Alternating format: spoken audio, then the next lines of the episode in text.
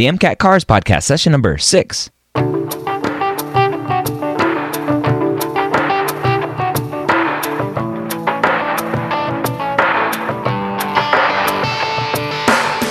The cars section of the MCAT gives thousands of pre meds nightmares every night.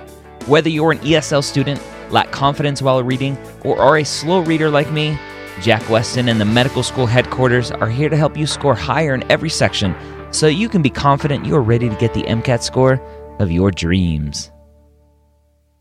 Welcome to the MCAT Cars podcast. My name is Dr. Ryan Gray, your host here every week, where I sit down with Jack Westin, founder of Jack Westin, the experts in MCAT Cars strategy. This week, we are diving into an article from Harper's all about the printed word. Jack Westin back for some more MCAT Cars passages. How are you? I'm great, man. How are you? How's it going? I'm excited to read and and fail and have you teach me how to be a better reader.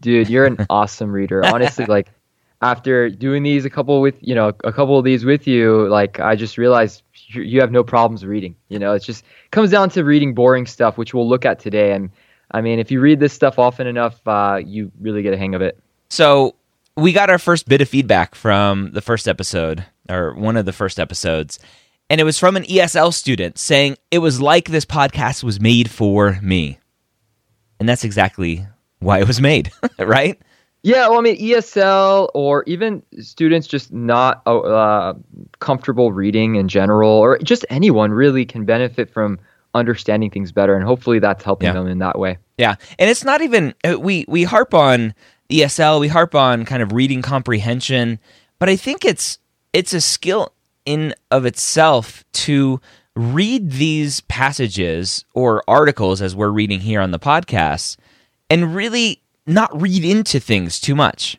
which is where I struggle a lot, uh, as, as well as not comprehending when I read quickly. But I, I tend to make too many assumptions. And so hopefully, as we're going through these articles and, and passages in the future, that we're teaching you to not make assumptions and just read what's in front of you. That's so true. That is everything when it comes to cars. Uh, and yeah, and we, we will read into things. we will dissect things a little deeper than what is necessary simply to make you more comfortable, right? To make you more aware of of the language, of how they speak, of how they use the, the English language, right? So Uh, in that way, we will dissect it. You may get a little lost in it, but never lose track of the bigger picture. And that's something we'll touch on a lot. All right. So, what is in store for us today? Okay. So, today's article is very, very hard. On a scale from 1 to 10, I would say this is a 13. So basically, this will never show up on your test. Like, you'll never get something this dense, this difficult, this boring on your exam. So then, why are we looking at it, right? I think if you read denser stuff, you can read anything, right? So uh, it's a good way to challenge yourself, to really test yourself, to really uh, make sure you understand uh, the little ins and outs of every sentence that they present. And so, will you ever see this? No. I think the highest you'll see is a 10 out of 10, obviously, but uh, we will do things that are a lot harder just so that you can get better at it. So, if you have been reading this stuff, especially this article um, that we're looking at today, and you thought, wow, this was really, really hard, I can't do this. It's it's really not you. Just remember that this is like upper level, like really, really high end reading that the MCAT doesn't necessarily expect from you. Okay. All right. This is going back to my exercise physiology days, right? If you want to be able to bench 225 pounds 10 times, you're going to have to be able to bench 300 pounds at least a couple times. And so yeah. we're at that 300 pound mark today. All right, so let's jump into this article. And again, if you want to follow along, go to mcatcarspodcast.com and you can go to the show notes for this episode and, and read along to the article that we are diving into today. In February, at an event at the 92nd Street Y's Unterberg Poetry Center in New York, while sharing the stage with my fellow British writer Martin Amis and discussing the impact of screen based reading and bidirectional digital media on the Republic of Letters, I threw this query out to an audience that I estimate was about 300 strong. Have any of you been reading anything by Norman Mailer in the past year? That's a very long sentence. wow. Okay, so yeah. we have a couple names. Right, we have uh, a fellow British writer, Martin Amis, who is with the author, and they're they're at this poetry center, and they're asking the audience a question about reading anything by Norman Mailer. That's excellent. That's it. That's all you really need to know. I mean, uh, this other stuff was really just fluff, like Unterberg. Who cares, right? Um, I mean, they are talking about reading and bidirectional media, uh, digital media. Not sure what that means, but digital reminds me of you know di- like computers, maybe technology, maybe. Uh, but yeah, sounds good. So, have you read anything by this guy, Mailer? Go ahead. After a while, one hand went up, then another, tentatively semi elevated. Oh, so this is interesting. After a while, so it's it's saying that apparently people reading into this, people didn't want to admit that they were reading Norman Mailer. And and the the word that tentatively semi elevated. Like somebody didn't want to be like, yeah, I did. But I, yeah, I, can you can well can you imagine like someone trying to like raise their hand but like isn't necessarily raising their hand, right? so what does it seem like? A lot of people or not so many people? As far as what? Raising their raising their hand. Not a lot of people. Right. So we don't we can't really we don't really know if they're embarrassed. Mm-hmm. We don't really know like why it's semi raised, right? Semi elevated, but we do know it's not that many people. Yeah. Frankly, I was surprised it was that many. So the author is is is admitting the fact that not a lot of people maybe should have read this Norman Mailer piece or pieces. So what do you mean should have? Because he's saying frankly I was surprised it was that many. So he's right. he was he was assuming the author I'm I'm assuming the author is assuming that nobody was going to have raised their hand. Correct. And oh, look, uh, one or two people raised their hand. Correct. Right. Yeah. So it, it, in some way, the author assumed not a lot of people would be reading. Yeah. we don't know work. why yet. Right. I want to know why. and that's where I, I go wrong with these passages. I'm like, I'm just jumping to conclusions. Why not? Why not? Why not? So, okay. Of course, there are good reasons why Mailer in particular should suffer posthumous obscurity with such alacrity. His brand of male essentialist braggadocio is arguably extraneous in the age of Trump, Weinstein, and fourth wave feminism. Interesting. Okay. So lots of hard words in here for me. Um, I don't know a lot of them. Uh, alacrity, I don't know. Braggadocio, I, I think I know that word. Um, so, and, and, then some more names here: Trump, Weinstein, um, and and knowing kind of current events, we know that those names aren't very uh, popular right now, at right. least among some people.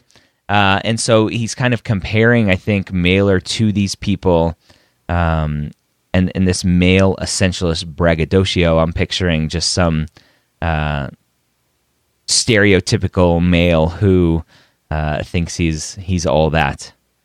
Right. Okay. So yeah, I mean that's really it. Uh, basically, he's just not relevant given you know this kind of uh, environment we're in right now, the the time we're in, right, where uh, there's a lot of male essentialist braggadocio, whatever that, that really means, mm-hmm. is going on. So that yeah, I mean, you caught on to exactly what they wanted you to know. Now you may not know what posthumous means, um, or what that kind of means with re- with regards to obscurity, um, but it, that doesn't matter. Or extraneous, it do, it doesn't matter as long as you realize that the author is comparing Mailer to Trump, Weinstein, and it's kind of like a a male kind of centered bragging kind of thing, then you're fine. Braggadocio, I mean, kind of sounds like you're bragging, mm-hmm. right? So uh, you caught on to that. Great. Moreover, Mailer's brilliance, such as it was, seemed, even at the time he wrote, to be sparks struck by a steely intellect against the tortuous rocks of a particular age, even though he labored tirelessly to the very end, principally at the booster of his own reputation. Wow. So that sentence, I have no idea what it's telling me. Um, other than I think that the author is saying that Mailer was a great writer. Um, That's it. Mailer's brilliance. Yeah. Right. So Mailer, as long as you caught onto that, the rest isn't that important. Now I can I can we'll we'll dissect it for what it really means, but that's not very important, right? To the bigger scheme of to the larger idea. Uh, you know what happens for most students by the time they get to the last sentence of this paragraph? Uh, their their eyes are glazed over and they're ready to move on. well, they they mentally have shut down. Yeah. Right. Like the, these two sentences. I like to look at this paragraph and think of a boxing match. Like the first couple sentences are like small punches, not so bad, right?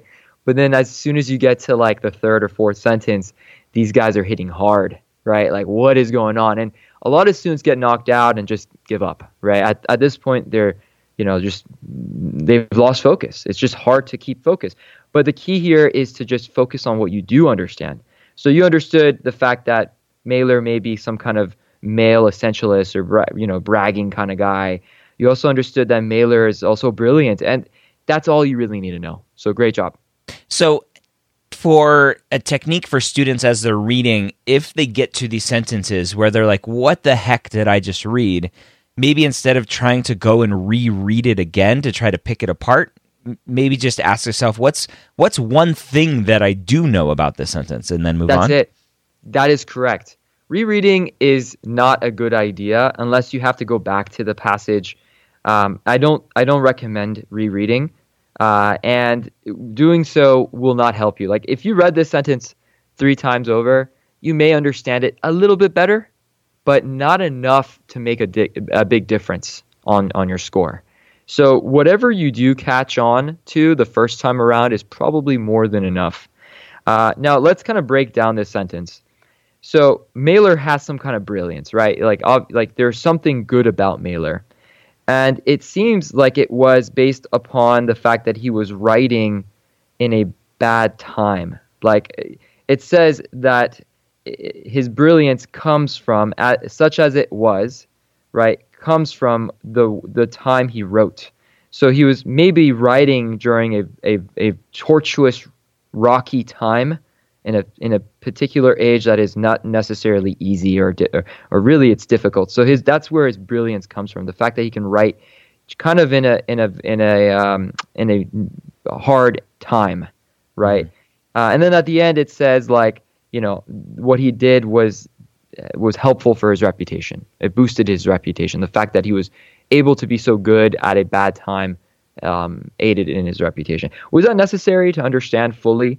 No, you know, do you need to know what steely intellect means? I mean, just that just means he's very smart, right? Mm. Uh, no, but knowing that he has some brilliant attributes is more than enough here. Okay. Okay. So, so what's the big picture of this paragraph? Um, that Norman Mailer. Uh, that that nobody reads Norman Mailer anymore because this big audience, nobody had listened to him or read him. That's it.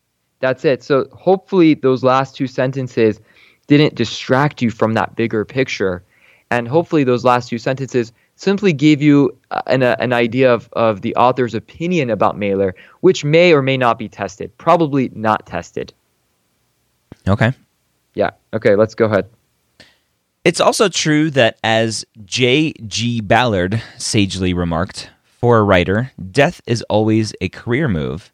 And for most of us, the move is a demotion, as we're simultaneously lowered into the grave and our works into the dustbin. So we have a new name.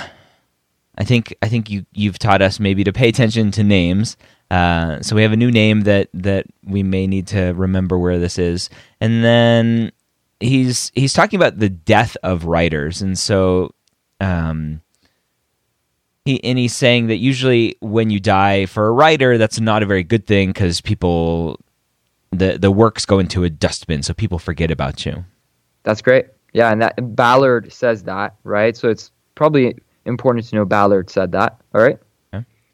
But having noted all of the above, it remains the case that Mailer's death coincided with another far greater extinction, that of the literary milieu in which he'd come to prominence and been sustained for decades.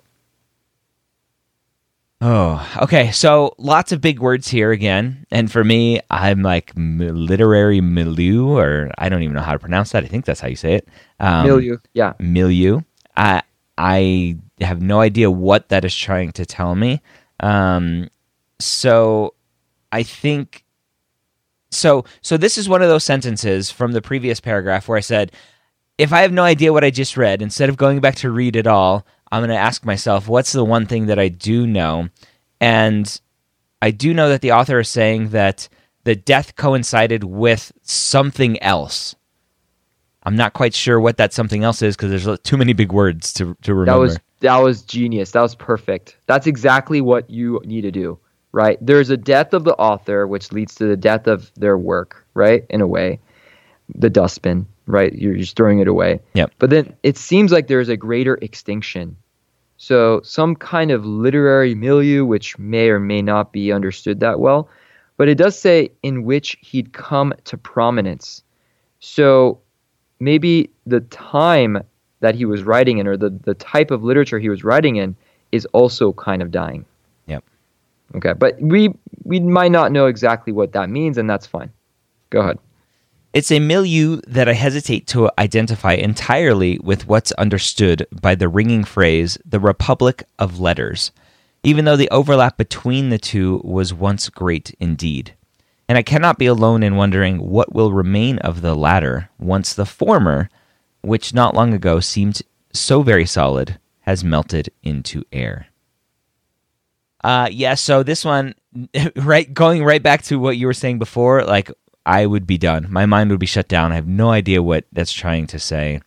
And and for me, when I hear latter and former, and and trying to keep those straight in my mind, I I get lost, and so I, would give up on this this paragraph. Yeah, you know what most students start thinking? Oh, I'm not ready. I'm not ready for MCAT. I can't do this. This is too hard, right?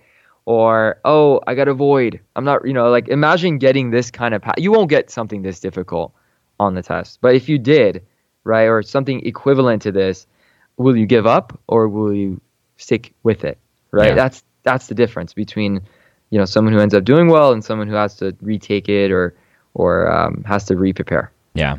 So for me, if I were to break down this paragraph, I, I have no idea what the last sentence is telling me, so I would stick with what I do know from the first couple of sentences, and that um, after um, Mailer's death, there was some other greater extinction, and that when an author dies, their works kind of go into the dustbin. Sounds good. That's it. And it doesn't it kind of follow with the previous paragraph where things are dying in a way, like people are not reading it, mm-hmm. right? Like that's I think the bigger element that you have to keep track of here. Yeah. Okay. Okay, Sounds paragraph good. three.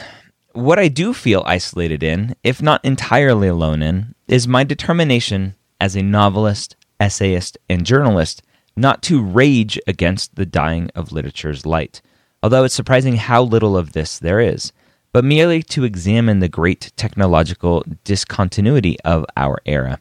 As we pivot from the wave to the particle, the fractal to the fungible, and the mechanical to the computable. Oh. So, again, this is one I'm like, wow, I don't know. He's doing lots of from one thing to the others. Um, and I, I, I have actually no idea what he's trying to say without going to rereading and trying to break it down. You, you, you probably read it a little bit too quickly, right? When things start getting harder, go a little bit slower, right? Give yourself that room to like just absorb what you're reading. So, what like did you catch anything that was going on or nothing? Um, that he the rage is what stuck out to me. So the, it sounds like the author uh, wants to prevent this dying of what what was been has been talked about in the first two paragraphs of of death and things going away and no longer being read. He wants to prevent that. That's excellent. That's it. That if you just know that, you're fine. But if you want, let's let's go ahead and break this down. So the author is saying, um, what I do feel isolated in, if not entirely alone in, is my determination as a novelist. So we we already know this guy's a novelist, essayists and journalists not to rage against the dying of literature's light. So he doesn't, or he or she does not want to really attack this change, right? The, the, he doesn't want to. He doesn't want to rage against the fact that literature is dying, right? This this sense of literature is dying. But the fact that he's saying I don't want to rage means that he does want to rage, Mm-hmm. right? He's holding back his rage. So in a way, he is angry. Okay. Although it's surprising how little of this there is, but merely to examine the great technological discontinuity discontinuity of our era. So what does that kind of represent? That means that maybe there's this change in technology that is occurring um, as as we pivot from the wave to the particle. So again, technology is introducing these changes. And this is one example as we look at waves in, in terms of particles now, or fractal to the fungible. Basically, this is showing a change in in the way we look at technology. And the last one I think makes the most sense mechanical to the computable. That's showing that we're going towards more tech, technology based. Mhm. So, as literature is going to a more technological aspect or, or world, um, the author is getting angry, but the author is trying to hold back their anger, their rage. So, did you really need to understand it at that level? I don't think so. I think what you said, that fact that the author is trying to fight or wants to go against this change, this death, is more than enough. Okay. Okay, go ahead. I first began consciously responding as a literary practitioner to the manifold impacts of BDDM in the early 2000s. Although, being the age I am, I have been feeling its effects throughout my working life, and I first started to write and speak publicly about it around a decade ago. So, he's writing and talking about something um, this manifold impacts of BDDM. I have no idea. We don't know what that is. We did talk about BDDM um, earlier in the first paragraph. Ooh, what do you did. think it mean? What do you think it means? Um, I have no idea. BDDM is bidirectional digital media. That was mentioned in the first paragraph. Oh, So it's relating to technology here. And we know it's talking about technology because the previous sentence was talking about technological stuff. So it seems like the author is saying that uh, they've been talking about this technological impact for a while. okay. Okay, All right. Would would that happen on the MCAT? So, um, if you're if you're just listening to this BDDM, you would assume that in a in a previous sentence that BDDM would be defined, uh, which it's not after bidirectional digital media. Uh, on the MCAT, will you find passages where abbreviations like this aren't defined and you have to figure it out? Yes. Okay. Yes. They're not going to use abbreviations. They're, they're going to use different words. So instead of calling it bidirectional media, they'll call it something different. So, and they expect you to pick up on the fact that it's the same thing. like our, our sugar and glucose from a previous e- episode. exactly. Exactly. Okay. Just like that. Okay. So so you they you you don't need to know exactly what BDDM stands for. You just need to know what it represents. It represents technology, which we were talking about in the previous sentence. okay. Yeah. Okay. Initially, I had the impression I was being heard out, if reluctantly, but as the years have passed, my attempts to limn the shape of this epical transformation have been met increasingly with outrage and even abuse, in particular from my fellow writers. So he's saying this technological stuff that he's talking about uh, isn't being well received. That's it. Yeah. The well the the exactly. So the things that he wants to talk about in terms of the impact. Exactly. Right.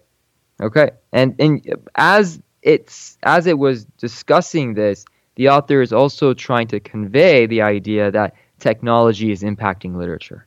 Mm. So not only is is it that the author doesn't think people are necessarily, you know, listening to this, but the author is trying to educate us on what's happening.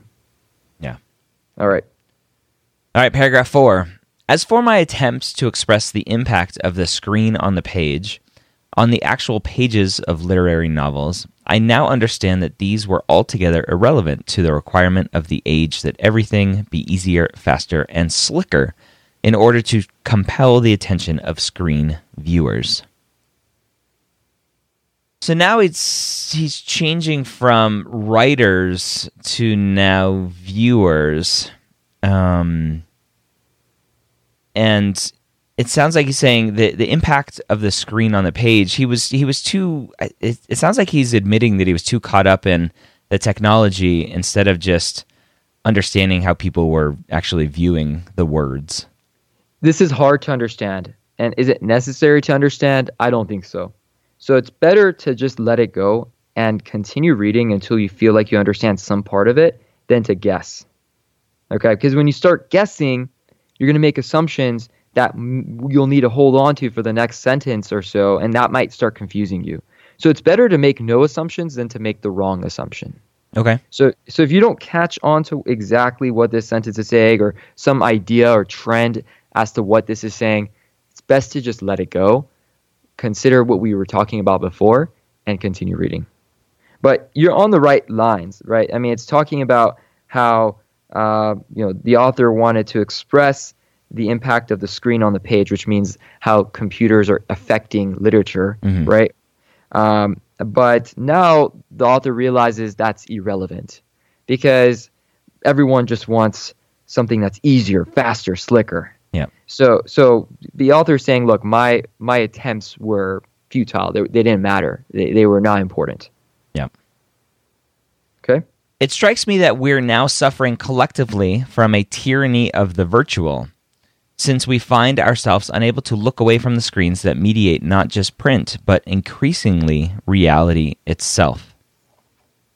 So now he's talking about how technology is basically changing our reality, it sounds like.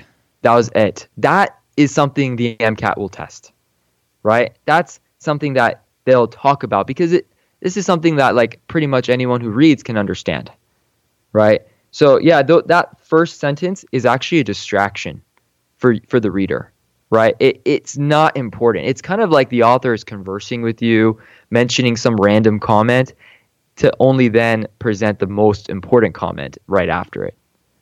Okay, yeah. so what's what's the bigger picture that you need to really know from this paragraph?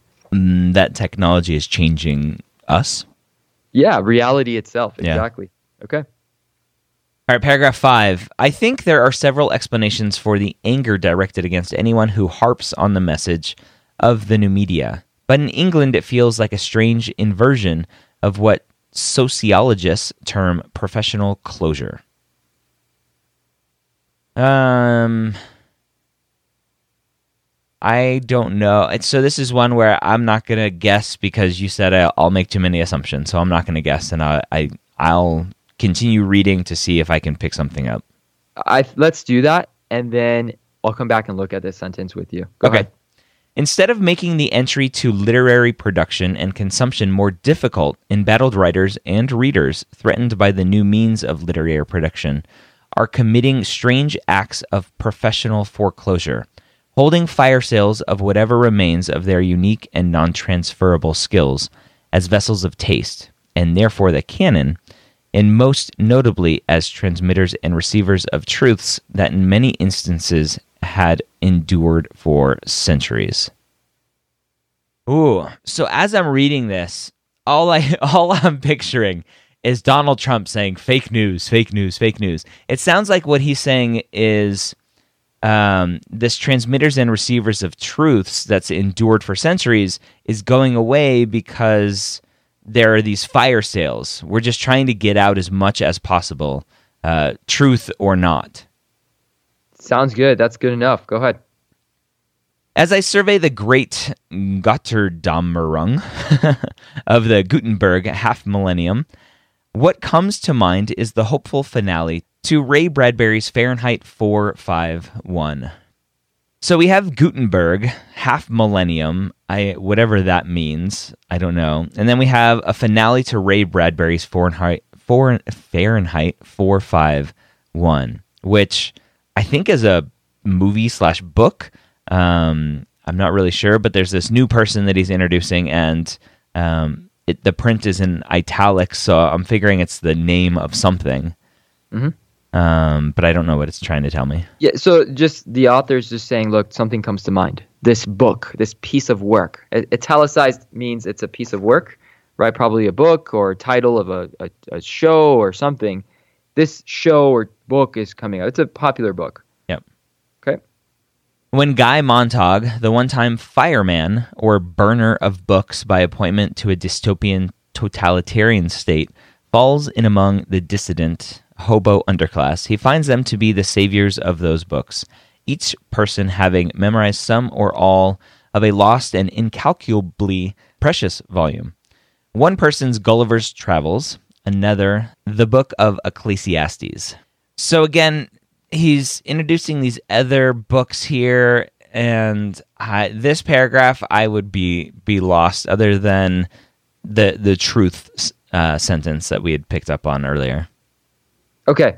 So th- this is something that you're not going to be seeing on the test, right? This is so complicated, right? Relative to everything else we've read, you can see this is probably the hardest article we've read so far. Do you agree with that? I think so. or- Yeah. I mean, so, you know, it, it's just good to go over, break it down, try to understand it, because if you can break this stuff down and understand it, you can understand anything they throw at you. So it's great practice. Um, what do you think is going on? You, you- go ahead and summarize what you said, Ryan, again, if you don't mind. For this paragraph, Yeah. so for this paragraph, I just go back to the one sentence that I kindly kind of did understand is that um, there there's a change going on that that these writers are having these fire sales uh, of whatever they're writing, and that it's it's different than what has endured for centuries. Sounds good. So, what do you think's the big picture of this passage? Like, what do you think the author really wants to convey after reading these five paragraphs? Um,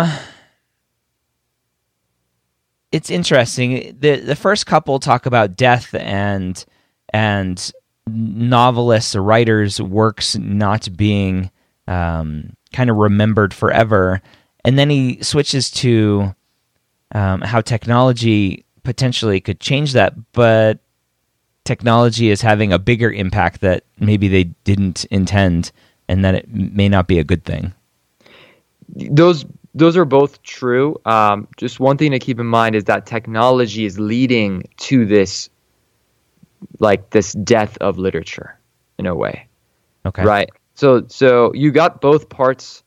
Uh, the one thing uh, you said something about uh, technology is changing it. Just remember, it's changing it in a bad way. Yes. Right. As long as you realize that, I think you're good. Mailer's work, that of that time period, the literature of that time period, is kind of being taken for granted or at the very least diminished because of this technological change. That's kind of the big idea that the author wants you to know. Okay. Right. What And- what kind of question could come from a passage like this? Anything. I mean, they'll, they'll ask questions like, uh, "What do you think the author's take on technology is?" Mm. Right, and you have to know it's kind of negative, right? Or they can ask um, a specific question about, uh, you know, maybe the what's the guy's name, Gallard, Ballard, Ballard. So they'll say, "Oh, what did Ballard say about about literature?" Right, and you'll need to know, "Oh, it's that." As the person dies, so does their work, right? Uh, usually, for these kinds of passages, they ask more big picture questions because no one particular paragraph was necessarily easy to understand. So it's the takeaway that they'll ask questions about. Uh, now, let's go ahead and break this paragraph down. Um, and I think it's interesting, like what the author's saying. It's not very important to understand, but it's interesting to know what it's saying. First sentence I think there are several explanations for the anger directed against anyone who harps on the message of the new media. Basically, that's saying that there are reasons why uh, people go against anyone that actually challenges the new media. So there are reasons or explanations for why uh, people may challenge or go against uh, the people who actually want to question new media. Now, what is new media, Ryan? What do you think new media re- represents? Um, the technology and and uh, Yeah. the media Good. coming out because of technology. right, new media, they never say that, right? But that probably means the BDDM stuff, technology in general. And that's Pod, something podcasts are new media. Yeah, new media, right, right. Uh, so they expect you to realize that. So, so again, the author's basically saying that there are reasons why people attack people who actually challenge new media. But in England, it feels like a strange inversion. So maybe in England, they're not necessarily attacking um, new media, right? Or they're not going against new media. Um, and they call that professional closure. I don't know what that means, but that's just the term they use when they talk about people who don't attack new media. Uh, instead of making the entry to literary production and consumption more difficult, embattled writers and readers threatened by the new means of literary production are committing strange acts of professional foreclosure.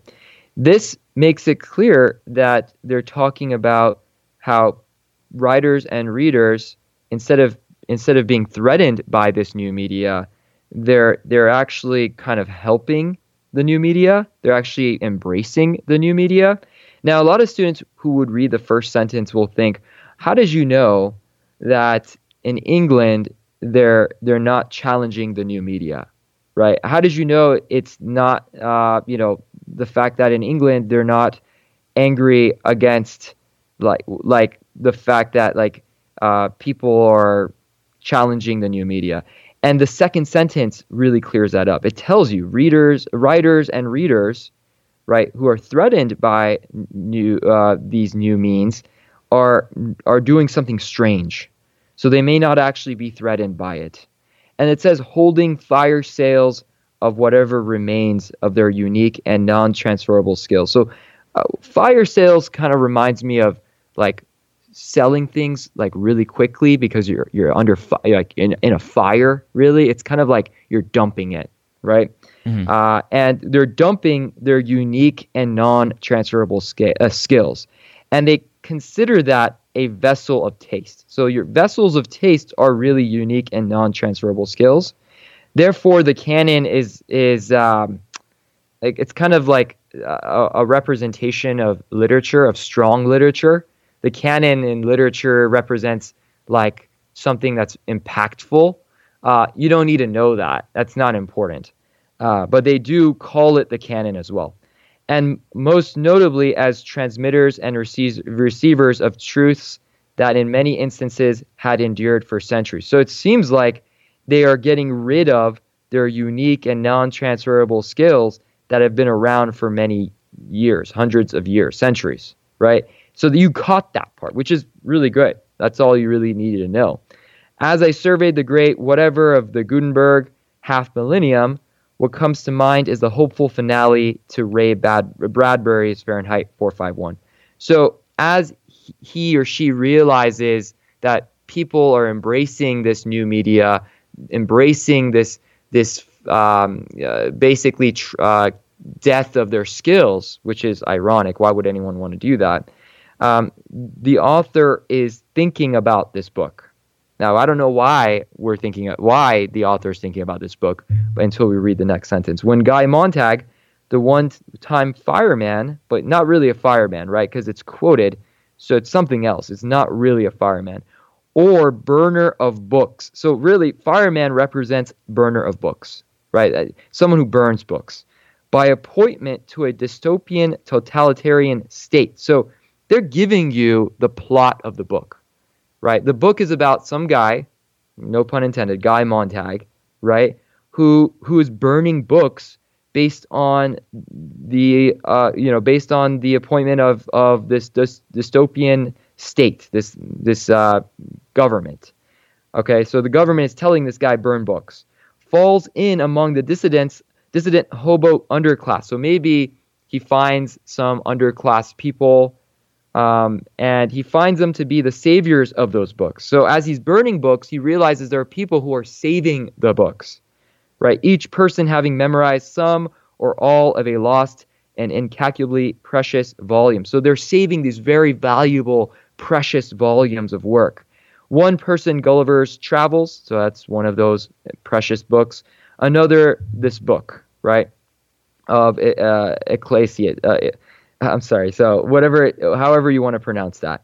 So uh, it comes down to this book, which is kind of saving or, or pointing to people saving this literature, right? So these people are saving this literature, and it and the author's thinking about these people, and maybe that's something that these guys should really be doing, but they're really not doing this, right? Instead, they're they're giving the books, or they're burning the books, or they're burning their literature away.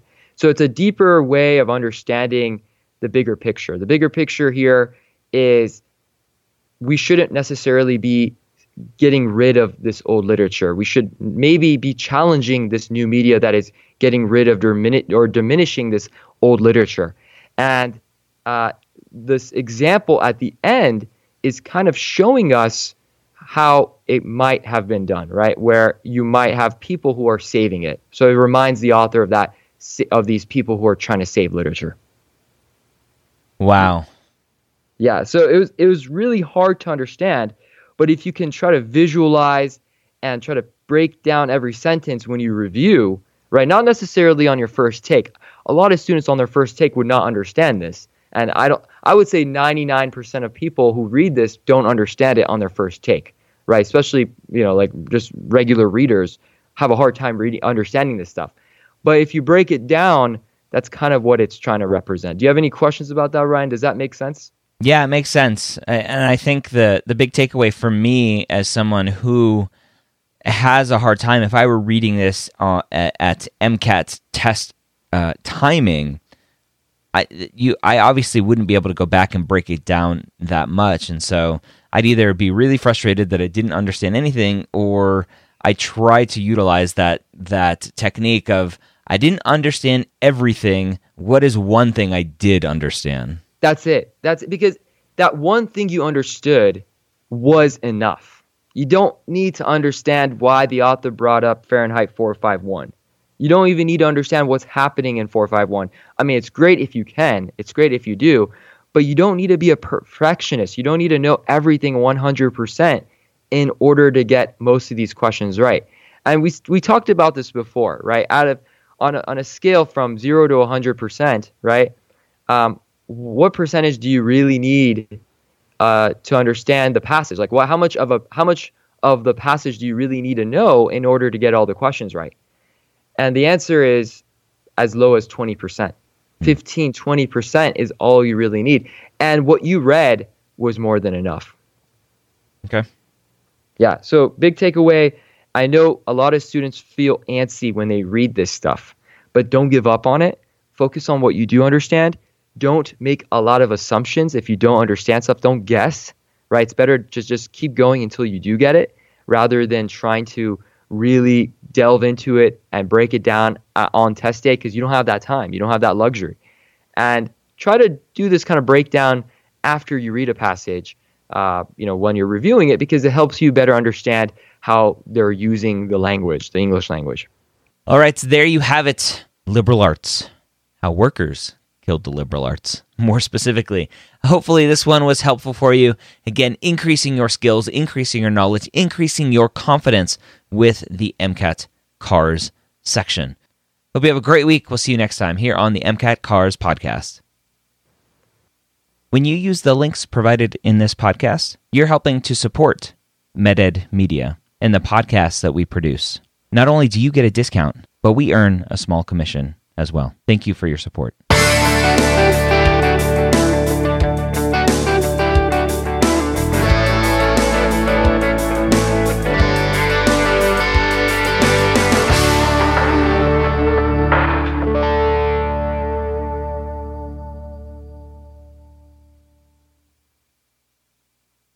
One person's Gulliver's Travels another the book of a class uh, Ecclesiastes. How do you say that one? I think it's uh, Ecclesi- uh, I I don't know. Forget it. Ecclesiastes. yeah, Ecclesiastes. All right. It. Okay.